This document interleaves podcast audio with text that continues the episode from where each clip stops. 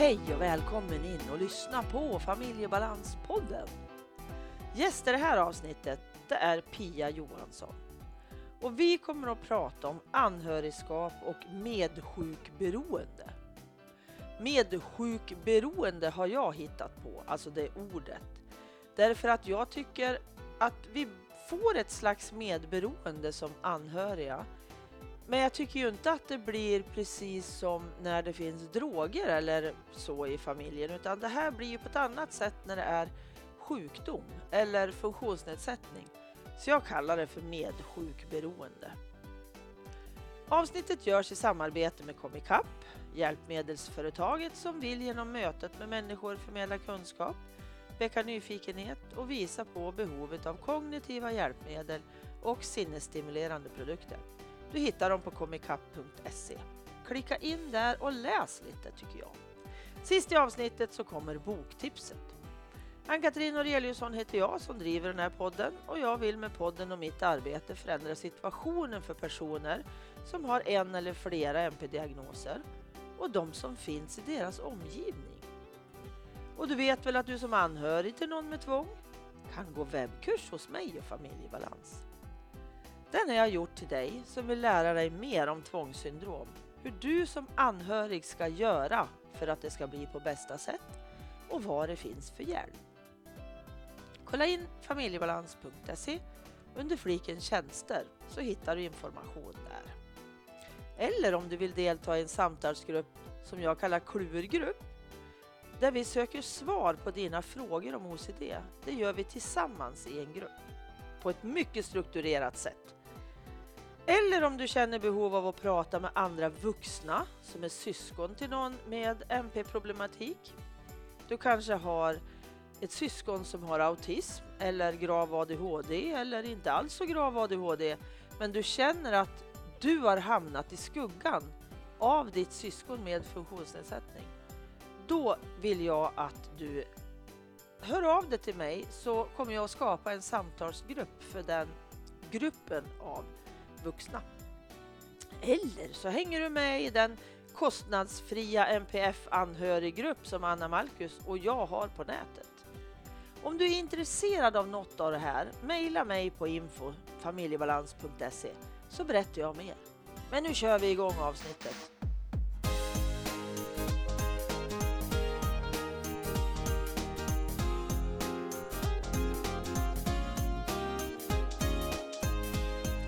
Hej Pia! Hej, hej! Och välkommen till Familjebalanspodden! Åh, tack snälla, jag känns jätteroligt att få vara med. Mm, tycker jag med. Mm, mm. Absolut. Och först så brukar jag alltid fråga, men vem är du då? Berätta lite kort, vem är du? Mm. Vem är jag? Ja? Eh, jag heter ju Pia Johansson och eh, bor i Luleå, Norrbotten. Eh, jag är 51 år, har en liten, liten söt liten chihuahua-hund som heter Milo. Mm. Min lilla sambo. Mm, Eh, ja, det är jag. det är du, Ja, precis. Har du alltid bott i Norrbotten? jag är faktiskt född i Stockholm eh, på Danderyds sjukhus. Ja, precis. Eh, och där bodde vi, ja, jag var ungefär ett år, lite, inte riktigt ett år så flyttade. Mamma var ju här uppifrån, eh, ifrån Pajala, utanför Pajala. Okej. Så um, hon valde att flytta upp hit då eh, med mig. De separerade, min pappa och min mamma. Mm. Så, så jag är uppvuxen här men jag är inte född här. Nej, precis. Hade jag ingen Mm. aning om. Ja, så är det. Mm, och du och jag har ju träffats eh, som anhörigambassadörer inom Hjärnkoll Mm, exakt. för en precis. drös med år sedan. Och jag, Ja, vi, jag vet ju inte exakt vilket år det Nej, var, men det spelar ju alltså, ingen ja, roll. nej, precis. Vi har känt varandra länge kan vi Ja. säga. Precis, och vi följer varandra Mm. på Facebook och sådär och Ja. ser vad som händer. Precis. Precis. Och du och jag, vi ska prata just om vårat anhörigskap. Ja, just det. Anhörigskap när det finns psykisk ohälsa i familjen. Mm, mm, Och för mig är det ju barn och för dig är det ju an, ehm, förälder. mm, Eller hur? precis. Mm. Ja, precis. Men det här kan jag ju tänka mig har varit ganska jobbigt under åren. Kan du berätta lite grann om Ja, var, hur det har varit liksom för dig att vara dotter till någon som har en psykisk sjukdom? Jag brukar ofta få den frågan. Mm, mm, Och då brukar jag alltid säga, jag vet inget annat. nej. Jag vet inte hur det är att växa upp med en förälder som inte är eh, psykiskt sjuk. Eh, men jag kan säga så här att om man, om man ska göra en liten bild av min, eh, min resa genom livet och ehm, eh, i, när jag var liten, alltså riktigt liten, så upp till, vad ska vi säga, men upp till skolan, kanske mellanstadiet, då förstod inte jag så jättemycket. Alltså, jag hade ju nämligen min moster och hennes man som bodde 10 mil bort från oss. Mm, De, kom, de rök alltid in. Så min moster fanns ju nära min mamma när jag var liten. Så det var ju som hon som hade, ska man säga, ja, men hjälpte henne när hon inte kunde ta sitt eget ansvar. mm, Och jag kanske ska säga det. Eh, min mamma, vad hon hade för sjukdom. Hon hade nämligen eh, till mig sa hon att hon var manodepressiv, men jag har ju tagit ut hennes journaler. Hon lever ju inte idag, så jag har tagit ut hennes journaler och där i står det att hon hade diagnosen schizoaffektivt syndrom med maniska inslag. Och det Ah, betyder att hon hade väldigt mycket psykoser. Okej. Mm. Så hennes maniska tillstånd blev ju oftast psykoser. Mm, Mm. Eh, så så var det väl. Så att egentligen när jag var liten så, det är klart när jag tänker tillbaka så minns jag ju stunder som inte var så roliga.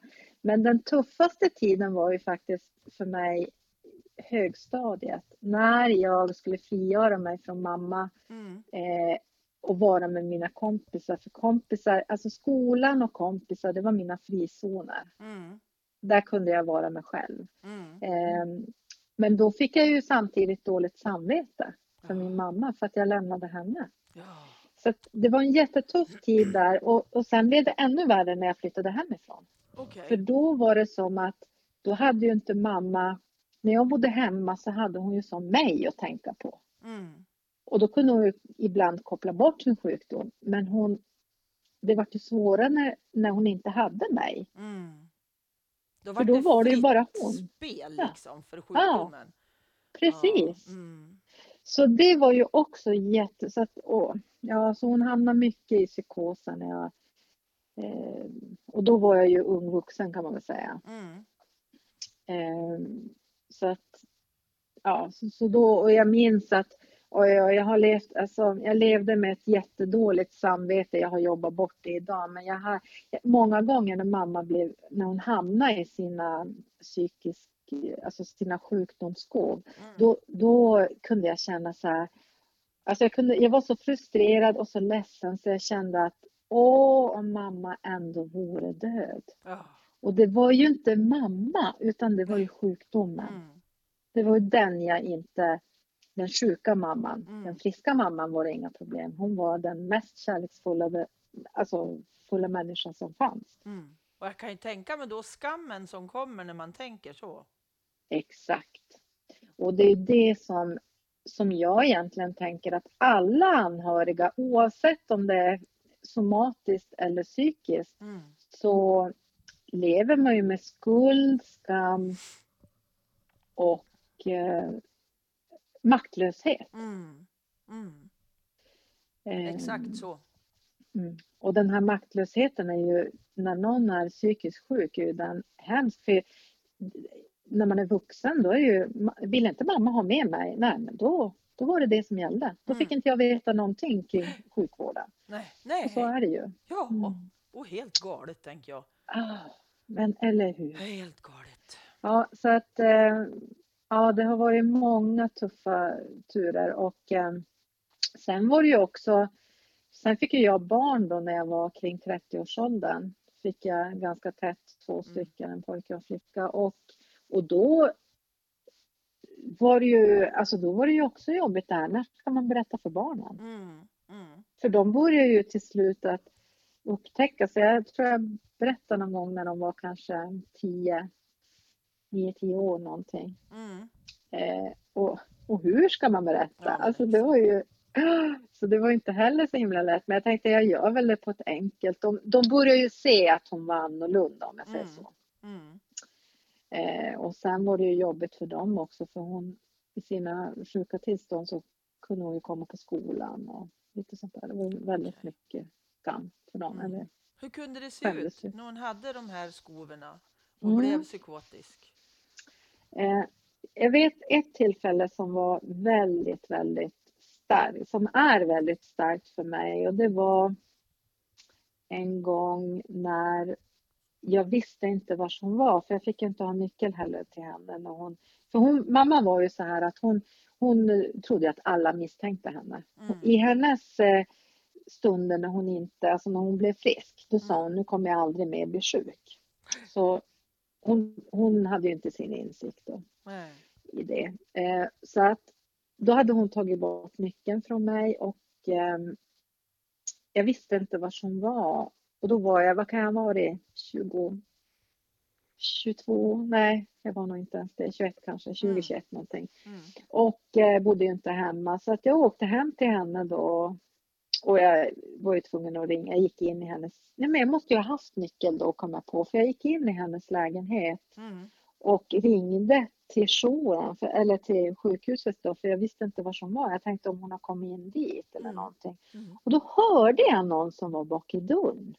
Mhm. Och då, då när jag hade slutat prata så förstod jag att det var mamma, så jag rusade ut och så hade de som en trapp, eh, vad heter det, en balkong, en, Mm. en, balkong i trappuppgången. Så gick jag ut där och så ser jag hur hon som små springer bort. Okej. Så jag rusar ju efter henne och ropar ju mamma stanna. Och, du vet hon kutade ihop sig. Hon var som en 90-årig tant. Alltså hon var så van. Jag har aldrig sett en människa så rädd som hon var. Okej. Aldrig någonsin. Hon var så rädd, så rädd. Så till slut fick jag tag i henne och då tittade hon på mig och hon tittade på mig som att hon inte alls visste vem jag var. Nej. Så hon var totalt i en helt annan värld. Mm. Och då började hon prata om att hon, jag var lejd av polisen och att eh, jag var någon hemsk person som skulle ta henne. Och jag försökte ju lugna henne och prata med henne. Så till slut så blev hon lite lugn.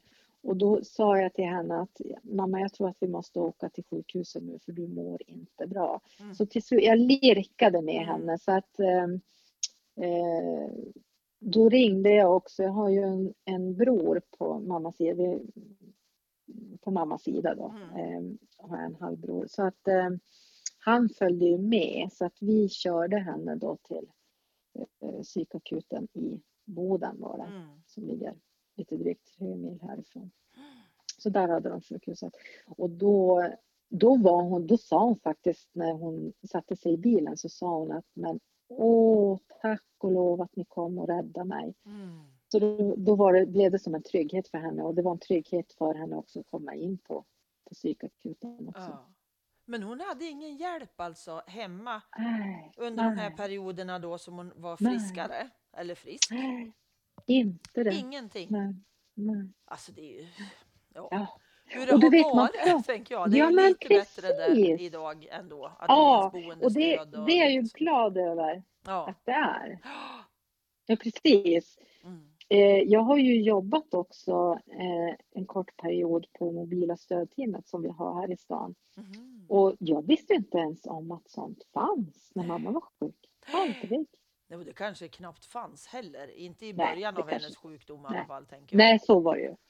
Så. Så var det. Ja. Men det var aldrig så där att någon anmälde till socialtjänsten då att du Nej. liksom var i, i, i fara eller så? Eller? Precis. Nej, vad det du? var det faktiskt inte. Men min mamma har ju sagt, för när mamma har haft sina friska perioder, alltså Mm. mellan skoven, så har hon ju ändå varit, alltså vi har kunnat prata och eftersom hon har sett sig som att nej men jag kommer aldrig mer hamna där, så har hon ju bara ja, men, berättat minnen om hur, ja men hon har varit lite sjuk och sådär. Och den första, vad ska jag säga, jag tror nu när jag läser i hennes journaler så ser jag där att eh, ja men de första kanske vad ska vi säga, kanske tio första åren så var hon ju inte så manisk utan då var hon mera nedstämd och Mm. deprimerad och så. Och det var väl så det började då, tänker jag. Mm. Men då vet jag ju att hon sa till mig vid något tillfälle att hon hade varit i socialen och det här ser jag också i journalerna att hon Mm. har varit där och hade inga pengar och de betalade hyran till henne och då var det lite prat om att gör du ingenting så kommer vi ta dottern ifrån dig. Okej. Det vet jag att hon sa till mig. Mm. Och det där blev ju en rädsla för henne eftersom min bror har ju inte vuxit upp med mamma. Vi är en sån här liten, vi är en liten komplicerad eh, familj kan Mm. man säga. För att han har vuxit upp hos min moster då, där jag också halvt har vuxit upp. Mm. Han har ju varit där på heltid. Mm. Och då ville ju inte hon såklart lämna bort även mig. Så, Nej. så att det blev som en liten sån här, jag gör allt för att få pengar och inte gå till sociala. Ja. Men hur har du upplevt det så här i efterhand, att ingen larmade med, alltså så? Mm. Ehm, alltså det är lite, det är lite blandat det där faktiskt. Mm. Ehm, jag kan tycka, nu har ju inte jag, jag har ju som levt i det och jag har ju blivit som, jag har som inte tänkt så jättemycket på det förutom nu kanske i vuxen ålder att eh, jag tyckte det var jättesynd att man inte såg mig så mycket. Jag tror att jag hade behövt prata därför att jag hade, min tonårstid eh, i högstadiet var så fruktansvärt destruktiv Mm. på många sätt.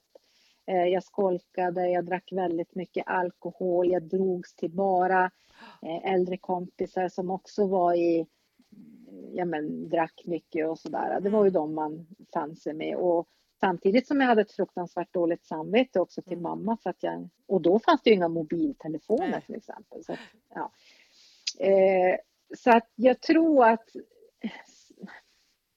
Idag brukar jag faktiskt säga så här att jag är glad att jag varit med om det jag har varit med om för annars hade jag inte varit där jag är idag. Nej. Men eh, det hade ju kanske varit ännu bättre om jag hade om man hade tagit hand om mig tidigare eller att någon hade sett mig. Mm.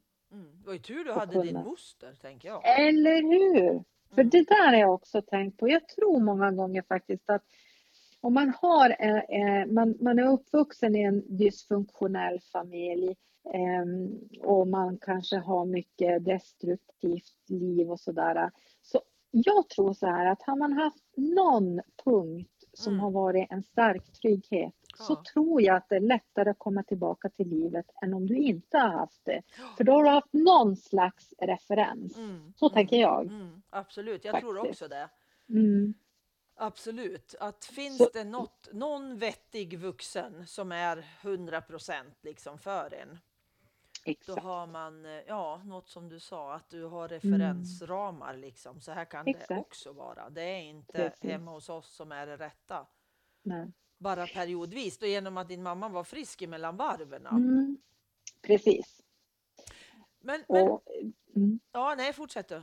Nej, jag tänkte bara säga att det var ju jättetuffa stunder det också att, att slitas mellan, för det har ju jag fått brotta och det får jag brottas med fortfarande. Det som är det svåraste eh, och djupaste såret i mig, det är ju just separationer. Mm.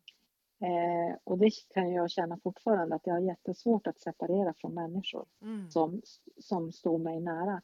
Och eh, för det fick jag ju göra hela tiden. Mm. Jag fick separera från mamma när jag skulle till min moster och där var jag då i, under hela sommarlovet till exempel. Och sen skulle jag därifrån hem till mamma. Så att så fort jag hade skapat någonting så skulle jag separeras därifrån. Så Mm. det var ju tufft. Mm. Det förstår jag. Mm. Det här åka fram och tillbaka. Ja, Och precis. slita loss och slita loss. Ah. Jo, jag tänker Mm. att det har säkert varit jättejobbigt som du säger. Mm. Eller jag, jag hör ju vad du säger naturligtvis. Jag tror på alla ord du säger. Men jag tänker på det här Precis. också. Mm. Hur har du jobbat med skammen? Just det här att man blir ju less när, när det inte funkar som det ska i Mm. en familj. Mm. Alla av oss blir ju less mellan varven. Också som du sa tidigare, det spelar ingen roll vad det är för sjukdom, man blir ju less på Mm. situationen. Men det är ju inte personen man är less på. Nej. Men ibland så i början tänker jag så blandar man ju lätt ihop det. Mm. Att det är inte, det är inte personen jag är så less på utan det är ju hur vi har det. Mm. Exakt. Och den skammen kan ju alltså vara fruktansvärt jobbig och liksom göra en till intet för att så här får inte jag Mm. känna. Ja. Och då är jag tyst Precis. istället, istället för att vända mig till bra personer där jag kan häva ur mig och gå hem och vara lättad. Mm. Precis. Eh, och svar på din fråga så kan jag säga så här att jag förstod ju egentligen aldrig att jag levde i skam, skuld och maktlöshet. Utan livet rullade ju bara på. Och jag, eh, alltid när mamma gjorde någonting så var jag bara förbannad på henne. Jag bara gapade och skrek och tyckte hon, hon var inte klok som inte fattade någonting. Och ju mer hon inte fattade, ju mer frustrerad vart jag. Mm. Tills eh, jag var, mm, nu ska vi se här, jag, jag måste ha varit typ, eh, ja, jag var drygt 30, jag kanske var 31. Då började jag en hälsovägledarutbildning Okej. här uppe i eh, Luleå, eller Mm. Boden var den då. Eh, och då jobbade vi så mycket, alltså vi skulle jobba med mental träning, stresshantering, vi skulle ha massage och vi hade fysisk aktivitet och vi hade kost. Alla de här delarna skulle vi jobba med för att lära oss vara en hälsovägledare och hjälpa och vägleda andra i Mm. livsstilsförändringar. Mm. Och jag, det här var så fascinerande. När jag gick den här utbildningen så var det min bearbetning i Mm. alltihopa. Mm. Så när jag hade gått ut utbildningen och börjat jobba som friskvårdsansvarig då på Luleå tekniska universitet för personalen så ringde min mamma och var så arg på mig. Hon, då var hon vid ett sjukligt tillstånd. Och hon ringde och gapade och skrek åt mig och var så förbannad. Och helt plötsligt så upptäcker jag hur jag bara står i, alltså jag bara, det bara rinner av mig det hon säger. Mm. Förstår du? Jag kunde stå emot allting. Otroligt. Och så, ja, helt otroligt. Och då förstod ju jag att det var ju den här, framförallt den här mentala träningen som jag hade jobbat med. Mm. Att jag hade, jag hade, min grundspänning hade blivit betydligt bättre och jag hade inte lika stort spännings eller pål, alltså stress. Nej, Träspåslaget liksom. Ja, precis. Mm. Jag, hade, jag var inte så känslig för stressen då. Och, så, och då märkte jag ju också att jag började se allting på ett helt annat sätt. Mm. Helt annat sätt. Innan det så var jag så blockerad i allt. Då, då kan jag säga så här att då var som mitt ego så, så stort, förstår du? Alltså Ja. Jag tänkte bara på mig, att åh gud, hon bara gillar mig, hon bara förstör för mig. Och så Mm. dåliga samvetet då när, när jag tänker att åh, om hon ändå inte levde Mm. skulle det vara lättare för mig. Mm. Fast det handlar ju inte om henne då. Så att det var mycket när jag började jobba med mig själv. Automat, alltså det bara kom. Mm. Vad häftigt är det Mm. där att Mm. ibland så löser den här personliga utvecklingen när jag faktiskt Ja. får grotta lite i mig själv Mm. och kanske inte bara gå tillbaka utan bygga också liksom. Ja men En precis. slags sorgbearbetning och sen Ja. upptäcka att ja men alltså nu påverkas jag inte längre på Mm. samma sätt. Ja, men precis. Ett annat förhållningssätt fick ju du då till Exakt. situationen. Och det där har jag tänkt på väldigt mycket faktiskt nu när man pratar om det här med lågaffektivt bemötande. För det var ju precis det det handlade Mm. om för mig. Och då pratar man ju inte, jag menar det här är ju då, det är 20 år sedan. Mm. Och då pratar man ju inte om Nej. på samma sätt som man gör idag om lågaffektivt bemötande. Men det var exakt det jag hade jobbat med mig själv. Ja, precis. Att Att vara lugn. Nej, Nej, precis. precis. Mm. Inte affekt utan ta det lugnt och, och så. Så att, så att jag tror, men, men jag tror också så här att om inte jag hade fått den här utbildningen så hade det nog varit svårt för mig att få distansen till henne. Mm. Mm. Så att jag tror att man måste hitta på något sätt eh, för att inte vara i det sjuka hela tiden. För att när jag var med mamma så var jag bara i det sjuka. Och Ja. När hon då var sjuk, inte när hon var frisk, då var det inte. Men, men just när hon var sjuk så, Och så fick jag distansen och distansen gjorde väl också att jag kunde stå emot lite mer också. Mm. Plus utvecklingen. Mm. Men har du träffat andra någon gång, alltså typ anhöriggrupp, att ha en, en sjuk förälder? Har du varit med i något sådant sammanhang någon gång? Nej, jag har inte varit med i någon grupp, det har jag inte. Däremot så har jag ju föreläst Mm, kring det. mm. Och träffat Mm. andra på det sättet? Ja, liksom. Exakt, precis. Mm. Eh, men det är ju väldigt, alltså, och det är ju min tanke också att jag, att jag ska jobba vidare på den delen. För att jag, jag känner det att jag har så pass mycket som jag tror att, att det finns folk där ute som skulle kunna ta del. Sen är det ju så att Mm. mitt sätt är inte det rätta sättet, men jag kan inspirera kanske till att hitta egna sätt. Jo, men jag tror du ska säga så här istället, att ditt Mm. sätt är inte det enda sättet. Nej, Det precis. finns fler Så sätt. kan Jag tror säga. absolut Ja, att ditt sätt kan exakt. vara rätt sätt för väldigt Ja. många. Mm, Och det exakt. jag tänker är jätteviktigt med vårt samtal överhuvudtaget, det är det här Mm. att skrota skammen som jag tjatar om ständigt. Precis. För vi behöver lägga ifrån oss den här skamstämpeln när det Mm. finns psykisk ohälsa Mm. i ens familj eller närhet. Vad ska jag gå och skämmas för det för då? Det, Precis. finns, alltså, det är ju ingen som är skyldig på något sätt. Nej. Nej. Och ändå är det fortfarande så oerhört många som inte ens vågar nämna det till de som alltså man jobbar med och så. Och jag är så Precis. för att vi måste våga öppna och berätta för att släppa på en del av våran egen ryggsäck. Jajamensan. Och gå före och visa att det här är inget farligt att prata om. Nej, nej. Och precis, och ju mer vi pratar om det, ju mindre rädslor blir det också. Ja. För jag tänker, jag tänker, det kan ju vara jättestora rädslor för människor där det helt plötsligt, alltså någonting, för det är ju så att även om, om jag tänker som min mamma till exempel, även om hon kanske hade tecken när hon var i unga tonårstid och så, men, men det bröt ju ut när hon var i ja, 25-30 års ålder, Mm.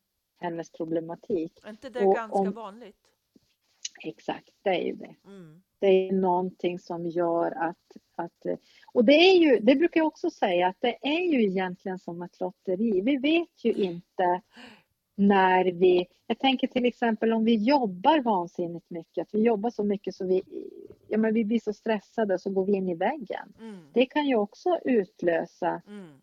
om vi har förmågan att kunna utveckla det. Mm. Mm. För det är ju någonting som gör det. Och det jag då tänkte säga, det var det, det att om det är så att det blir i familjer att barnen helt plötsligt i tonåren hamnar i en psykisk sjukdom eller på något annat sätt psykisk ohälsa, så kan det ju vara en jättestor rädsla för föräldrarna, för de har aldrig varit i kontakt med det. Nej, precis. Och ju mer vi då pratar om det och så kan vi också hjälpa på det sättet, tänker jag. Ja men absolut. Och jag tycker det är så görans viktigt ja, att vi, vi Ah. vågar. Precis. Och att vi kan släppa den här skammen för att det är så fult och så. För så Exakt. växte jag upp med en Ja. mamma som tyckte det här var så skämmigt så vi skulle ju inte få Mm. gå till psykolog med våran son. Alltså för att få en utredning. För att hon var så arg på mig då så hon kunde ju ha ja, vad som helst. Ja, förstår Hon Ja, skällde precis. på mig alltså som en tok. Ja. Du går inte till psykolog med pojken. Du kommer att förstöra han. Och vi ville ha hjälp. Precis. Och det Ja. var, det var ju jättejobbigt i mig. När hon Jo men absolut. men det var ju hennes egen skam. Hon tyckte det var jättefult. Hennes barnbarn skulle inte ha något fel.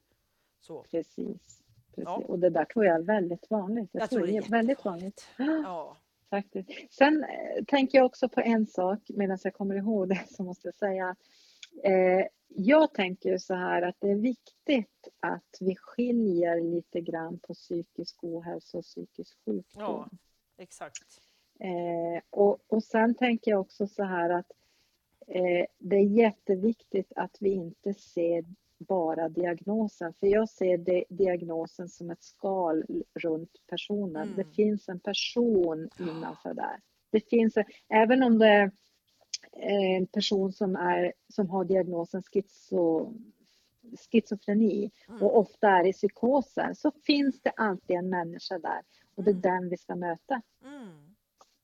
Och det tycker jag är jätteviktigt för psykiatrin, tänker jag. Ja, verkligen. Där många Verkligen. alltså generaliserar, tänker jag. Att eh, ja, men de är ju inlagd på psyk och ja, men de här, Mm. ja, de som är Mm. där inlagd då, då. Alltså det är ju Mm. en, en individ för varje person som vi Precis. behöver verkligen bry oss om vem det är. Ja.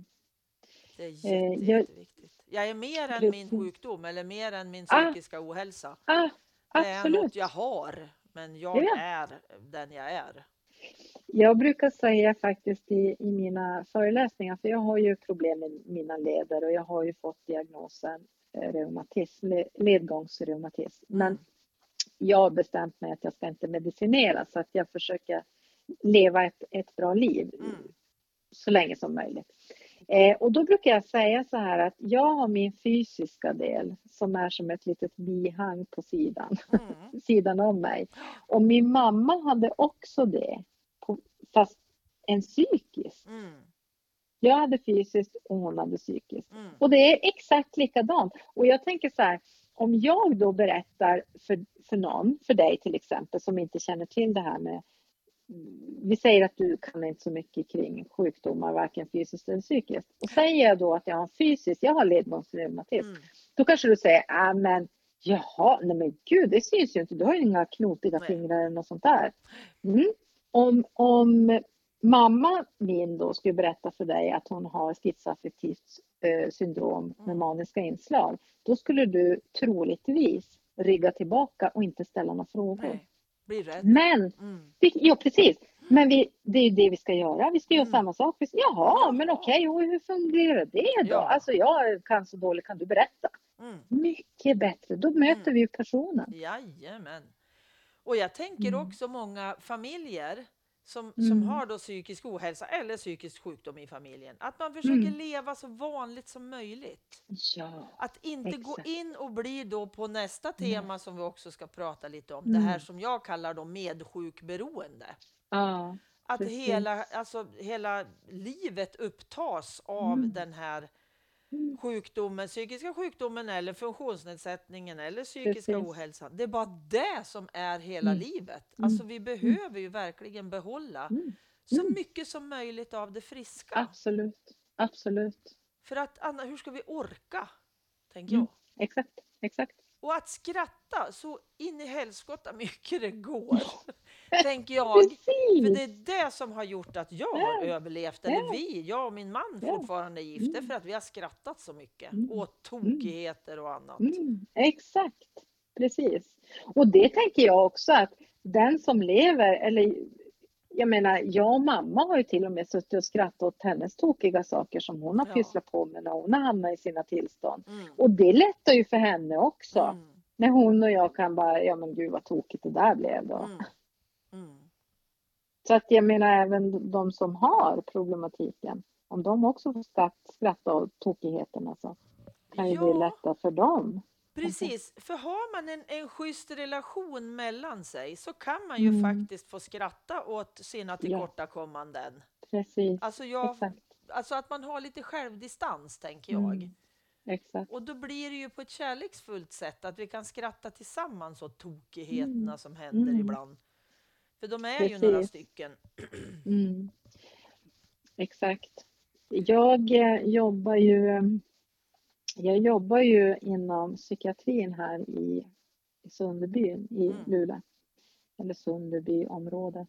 Och eh, jag jobbar ju med i ett projekt som heter psykisk hälsa. Och det, man, enkelt kan man säga att eh, jag är ett komplement till enhetschefer kan man säga. Mm. Det inte de hinner med, det hjälper jag till med. Okej. Eh, så att jag är inte ute direkt vid patienten. Eh, men jag värnar ju så mycket eftersom jag har min bakgrund som jag har, så Mm. värnar jag så mycket då utifrån patienterna. Så jag brukar också prata om det här att, att personalen bör ju egentligen Kommer det in en, en person som, eller det, det ligger inne en person som har en psykos, Mm.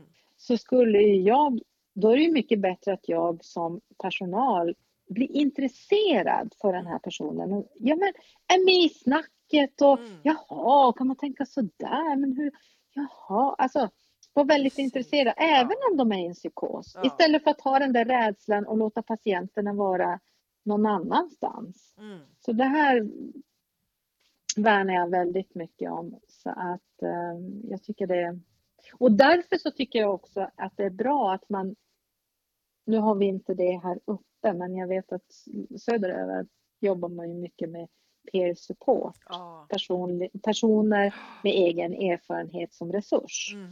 Och det tycker jag är jättebra att, att patienter får komma och Suveränt, tycker jag. ja, vara ett komplement. Ja. Det är de som är experterna. ja. Mm. För våran att, son var ju inlagd nu under vintern. Så Mm. var han ju inlagd Okej. i fem månader. Och det var Just ju det. en gränspsykos som gjorde då.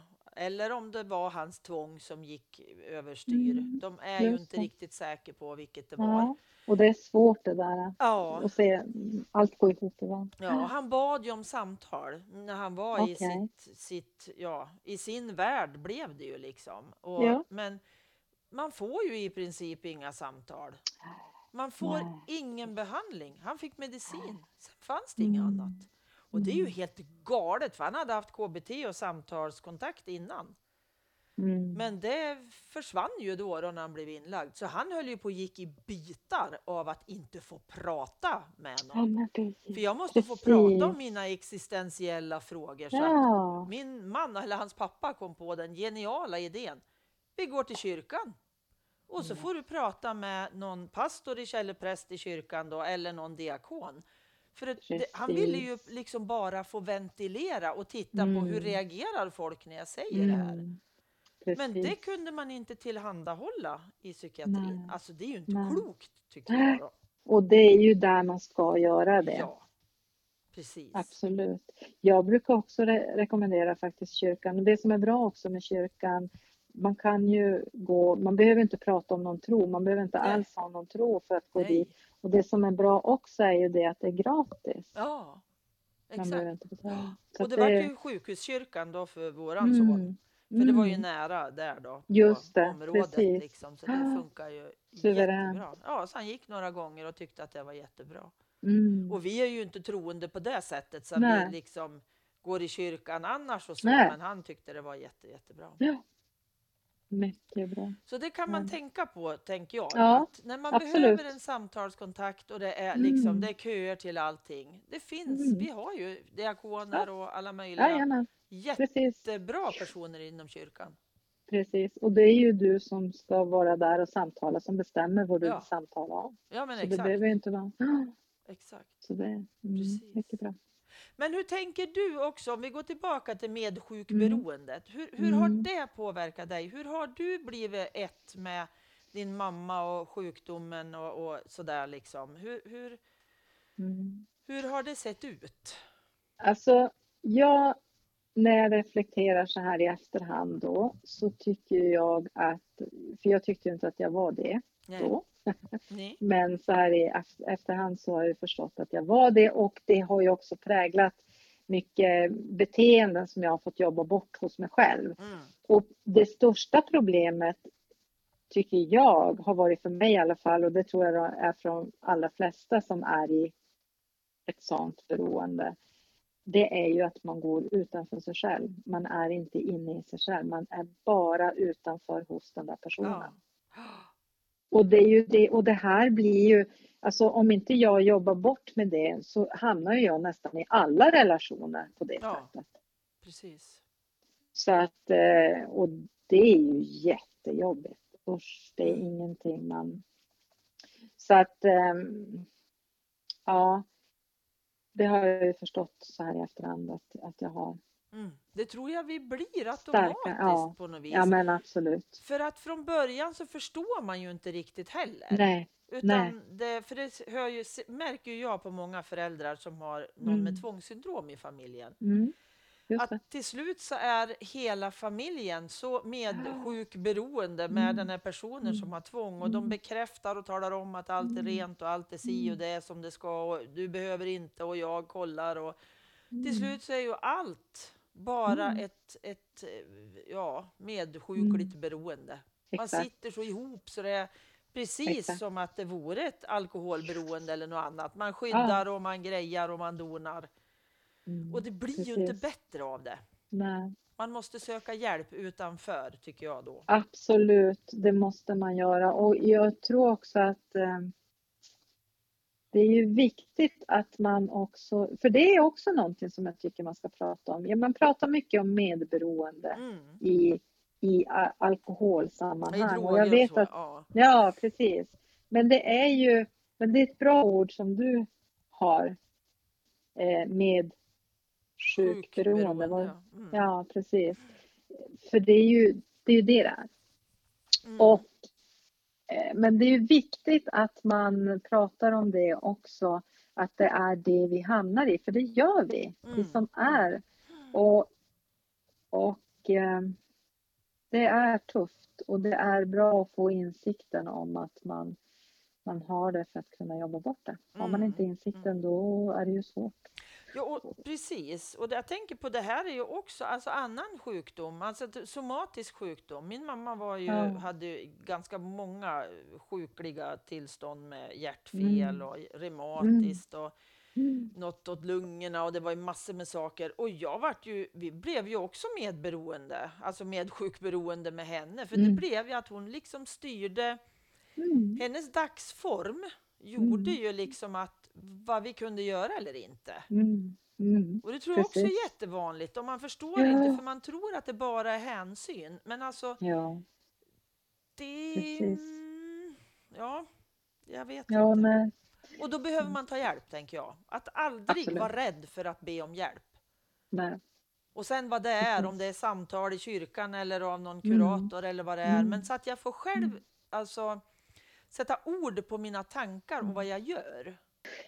Jag tänker också att när vi är en person, eh, jag brukar säga så här att vi anhöriga är en skugga, eh, en skugga vid den som är sjuk Mm. eller har psykisk ohälsa. Och då menar jag inte att, att vi skuggas bort, alltså på det sättet, utan det jag menar är att om man tänker sig en skugga bredvid Ja, personen. När solen lyser och så blir det en skugga. Om, jag, om man tänker så, att vi är den skuggan som följer. Därför att oftast är det ju bara den personen som allting är fokus kring. Mm. Men vi är ju alltid skuggan där bredvid. Och det är ju viktigt, tänker jag, att, att vi också kommer fram, att man också tar hand om oss. Och Ja. vi måste ta hand om oss själva. ja, annars orkar inte vi vara Nej. anhöriga. Det går inte. Vi, vi måste ladda batterierna någonstans. Ja, för annars, ja, för jag tänker också det där, om inte jag gör något av mitt,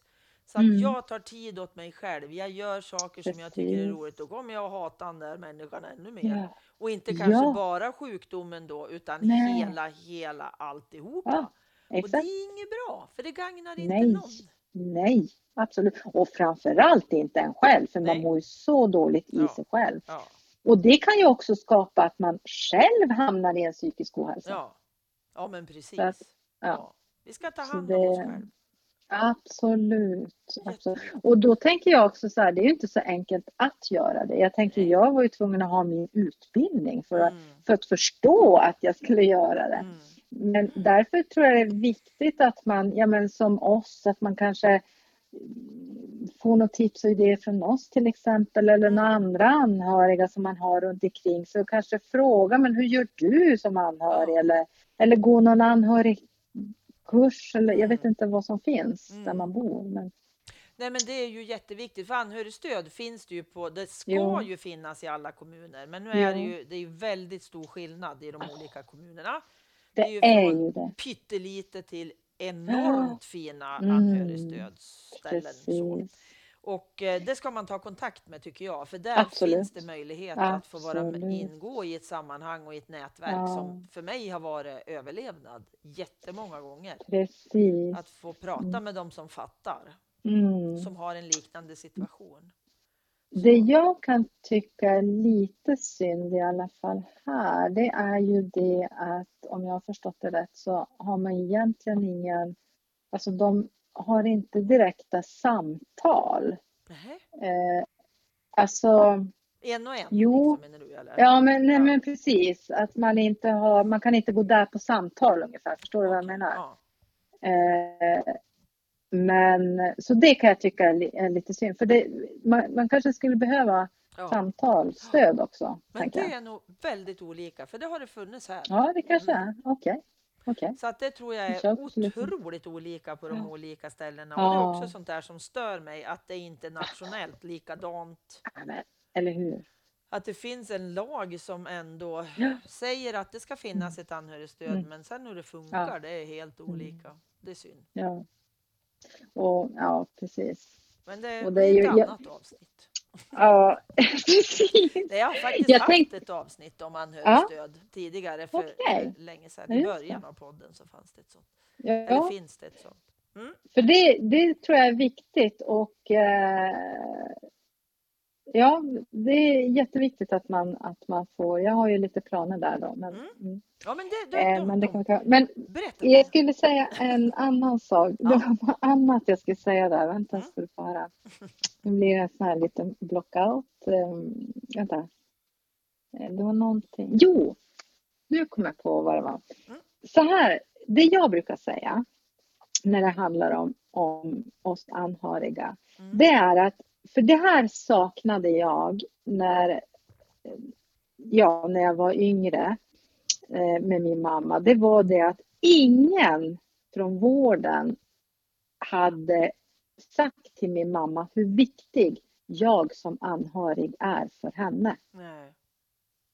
Och därför så gjorde hon ju så att hon stängde ute mig hela tiden. För att hon Mm. ville ju inte att jag bara dömde henne tyckte hon. Men jag tycker det är jätteviktigt att man pratar om hur Ja. viktiga vi anhöriga Ja. är. För det är ju vi som, vi ska ju hjälpa och stötta närmast. Ja, ja, Och då måste ju vi också få, vi måste ju få, höll jag på att säga, utbildning. Nej, men vi får, måste ju ta hand om oss själva, hjälp, Ja. få hjälp med att ta hand om oss själva för att vi ska orka vara den här viktiga personen. Mm. Så att båda är ju, även den som är sjuk är ju också viktig för den anhöriga. Mm. Eh, Man är ju som viktig för varandra. Så att, eh, Precis, och det Mm. här som också jag kan reta ihjäl mig på, det är den här sekretessen som en del gömmer sig Ja, bakom. Alltså jag då som anhörig till en person med tvångssyndrom, jag ska stötta Mm. och finnas för den hemma, men jag får inte Mm. veta någonting. Nej, Och hur i helskotta ska jag kunna göra det då när jag inte ens vet något? Exakt. Och därför så satte jag igång och gjorde den här webbkursen då, som är till Ja. för anhöriga som har någon med Ja. tvång i familjen. För jag kände att psykiatrin gör ju det inte. Nej, nej, Och då får väl jag göra det då. exakt. Så jag hoppas ju att Precis. det är fler som, som, alltså psykiatrin tar hand om anhöriga på andra Exakt. ställen i alla fall. Mm. Det gör de ju inte Mm. här. Att, eh, ja, det är många som har fått en känga av mig Ja. nu känner jag. Ja, precis. Men jag, tror att och det, här måste, det här måste bli betydligt bättre. Men det måste ju också betyda att vi anhöriga måste komma fram mycket mer och Ja. visa också på Ja. att det här vill vi ha. Så att, eh, Så är det. mm, Precis. Så Men du Pia, innan Ja. vi avrundar mm, så Mm. tänkte jag, vad ska du göra framöver? Jag vet ju att du har lite planer sådär. Kan Mm. du berätta lite? Ja, och jag tycker ju det här är så roligt. Det här skulle jag alltid vilja jobba med, Mm. såklart. Jag, ibland brukar jag säga så här, lite skämtsamt, så brukar jag säga att jag är expert på att vara anhörig. Mm. Och det är man ju till Ja. viss del. Alltså alla vi anhöriga är ju expert på Mm. det. Eh, så att jag eh, skulle ju, eller vill ju, jag har ju, håller ju på att bygga på ett koncept som jag själv också ska komma ut med för att hjälpa anhöriga. Och min, min eh, vision är, eh, eller mål kanske man ska säga också, Mm. är att eh, ha eh, kanske inte alla fysiskt möten, men man kan ju även prata i telefon, man kan ju skypa och på Ja. det sättet nå så många som, som möjligt. Så, att-. Ja. så det är min tanke. Sen håller jag ju på att skriva en del också. Jag, jag har ett litet bokprojekt eh, där jag skriver ner min resa. Mm. Som också eh, vi- visar på den här resan jag gjorde då som, som barn, som tonåring och som, som vuxen. Mm. Och när min eh, förändring kom, när förvandlingen kom till att, till att jag hittade Pia i Mm. allt det här. Mm. Mm. och vad som då hände sen. Så det kan bli en jättetjock bok men det kan också bli två böcker. Ja, men Så att, precis. eh, ja, det, det är också, ja, det är jättespännande. Får vi se Och, när du sitter ja. i, i soffan där då på bokmässan. Ja, eller hur? Det är mitt mål, jag ska dit. Precis. Vi, ska, Ja. vi får göra det samma år då, för det vore ju väldigt roligt Ja. att bli klar samtidigt och se, Ja, åka dit absolut. och vara samtidigt. Ja, jo, jag vet ju att du också Mm. har ett projekt. Kul. Ja, vad roligt. Jag älskar att skriva också. Det är ju en, en del av en, en slags bearbetning också. Ja, så att, mm. eh, men sen har jag ju också, mm, precis som du, är ju, har ju under många år varit engagerad i järnkoll. Mm. Eh, vad ska vi säga om det? Ska vi nämna att det är ju en... Det startade. Ja, det startade ju som ett regeringsuppdrag. Mm, exakt. Att vi skulle ut och prata psykisk ohälsa för Mm. att eh, få bort den här eh, skamstämpeln. Mm. Och stigmat och... Och stigmat, ja. precis. Och det har ju resulterat i väldigt mycket faktiskt. Att det har blivit precis. så mycket öppnare. Så att eh, Ja. idag är det ju ett riksförbund. Eh. Ja, Och det finns precis. drös eh, anhörig, nej, eh, Mm. attitydambassadörer heter man ju först. ja, precis. sen så, Det är väl dryga 300. tror jag. ja, och vi Mm. utbildade oss vidare till anhörigambassadörer. Och sen har jag gått vidare Exakt. till seniorambassadör också. För Till nu är jag det. så gammal så nu kunde jag Ah! Du är så ung. Inte på ja, siffrorna, men jag känner Nej, just Nej, det. precis. Ja, Ja, precis. Nej, men man eh, blir aldrig gammal i sinnet. Eh, ja, men det är också en del som jag kommer att börja engagera mig än mer i. För nu har jag fått uppdraget här i Norrbotten att eh, fram till årsskiftet i alla fall arbeta som 25 procent då eh, på min fritid som Mm. eh, samordnare för Hjärnkoll Norrbotten. precis. Och då är det ju, och det tycker jag också ska bli jätteroligt att få rekrytera nya ambassadörer och komma igång och, och verkligen lyfta de här äh, som har haft eh, eller har en, har en diagnos men, men har kommit ändå en bra bit Mm. och kan också visa människor att Ge och det tänker jag också, ja men precis, ge Mm. hopp och finnas också. Jag tänker att jag skulle ju jättegärna vilja ha in ambassadörer också och föreläsa för psykiatripersonal. Ja, Att det går ju faktiskt att, man är ju inte sin sjukdom Nej. utan man är ju en människa. ja, jag är en person med en sjukdom. Ja, precis. Så, och, och jag skulle också vilja att ambassadörerna kom in och föreläste för, i sköterutbildningen också. Mm. man redan där börjar Absolut, komma i ja. kontakt med patienterna. Det här blir detta patienter. Mm. Ja, men det kommer bli så kul. Och det, jag älskar ju, jag brinner ju för sådana här saker. Jag brinner ju för Ja. det här med Precis. psykisk hälsa kan jag säga. jag Ja, för. precis. Det är ju Mm. där det ska bli så att säga. Det är dit Exakt. vi ska. Ja, Mer psykisk hälsa åt folket. Exakt! Där satte du, Jajamän. där Precis. fick du i spiken. Jajamän. Ja. Ja, härligt. Ja, kul. ja, men då säger jag lycka till till dig Ja, men framöver tack. här. Och Tack tusen tack Mm. för att du har varit med och varit min gäst. För det har varit så intressant att prata med dig tycker jag. Vad roligt och jag tackar så jättemycket för att jag fick vara med. Jättekul. Ha det så Tack. gott. Ja men detsamma. Mm, mm. Ha det bra. Hej då. Hej då.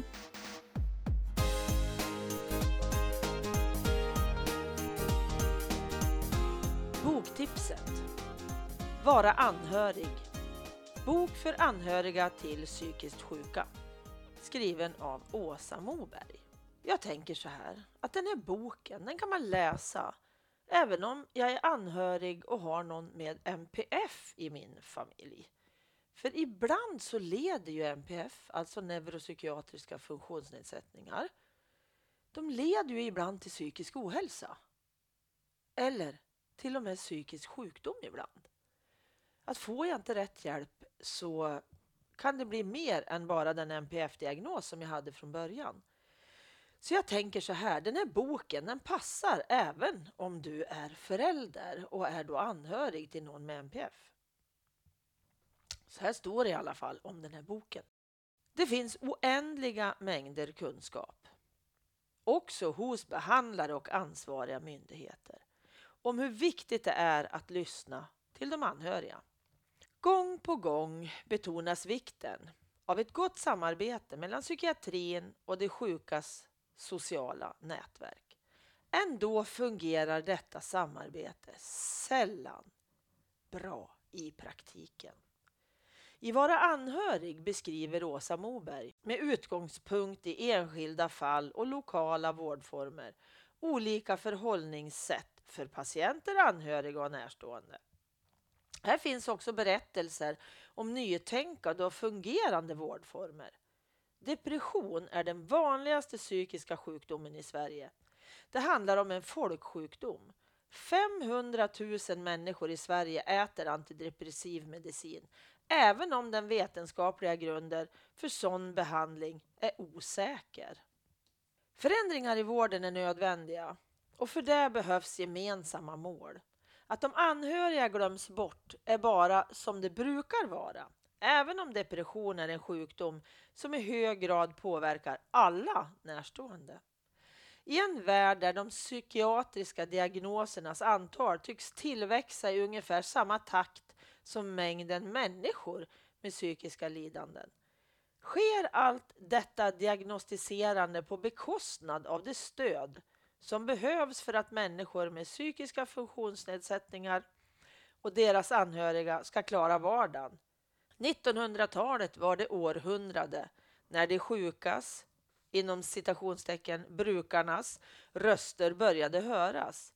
2000-talet måste bli den tid när de anhöriga äntligen tas på allvar, skriver Åsa Moberg i Vara anhörig.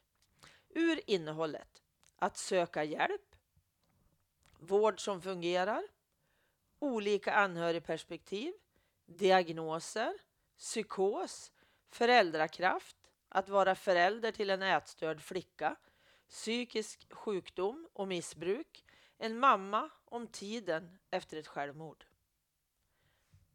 Det här låter som en bok som väldigt många anhöriga behöver faktiskt. För vi måste upp till någon slags kamp. Jag gillar inte ordet kamp, men jag gillar att vi visar oss mer och mer, vi som är anhöriga som har någon med funktionsnedsättning i familjen. Så vi behöver samordna oss och förena oss. Tack för att du lyssnat. Tack till Pelle för musiken, till Pernilla som fotade, till Marcus som fixade poddloggan och till Anders såklart för att du redigerar mitt prat. Och tack till Comicap för samarbetet. Och ett litet extra tack till dig vill jag också ge du som går in och skriver recension på Familjebalanspoddens Facebook-sida. Det är ju sånt som gör mig jätteglad och andra människor ser att Familjebalanspodden kan vara givande för personer som har NPF, kanske hos sig själv eller någon i närheten eller någon på jobbet eller vad som helst. För då ser man ju det där om du skriver en recension. Hoppas vi hörs igen. Hej då!